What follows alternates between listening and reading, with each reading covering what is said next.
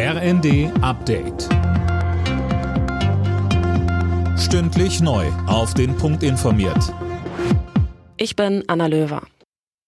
Die Verhandlungen über eine Feuerpause im Gazastreifen kommen offenbar voran. Nach US-Angaben sind sich die Verhandler einig über Grundzüge für ein Abkommen auch zu israelischen Geiseln. Mehr von Imme Kasten. Die Vertreter Israels, der USA, Ägyptens und Katars haben sich wohl bei einem Treffen in Paris soweit verständigt, wie der nationale Sicherheitsberater des Weißen Hauses Jake Sullivan dem Sender CNN sagte, müssen allerdings noch Details ausgearbeitet werden. In den kommenden Tagen könnte eine Vereinbarung stehen. Für für die neue Waffenruhe soll die Hamas Geiseln entlassen. Im Gegenzug fordert die Terrororganisation unter anderem die Freilassung inhaftierter Palästinenser.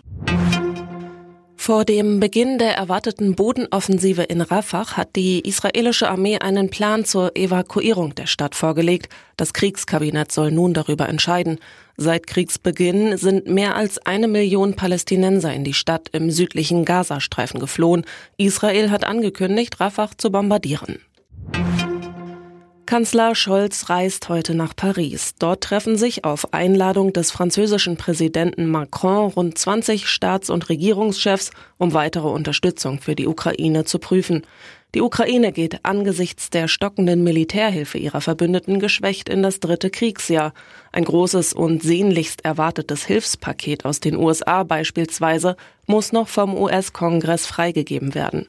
Bundesaußenministerin Baerbock hatte der Ukraine auf ihrer Reise durchs Land 100 Millionen Euro an humanitären Hilfen zugesagt.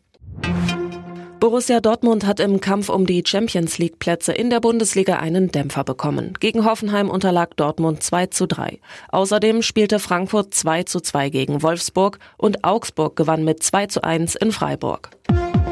Alle Nachrichten auf rnd.de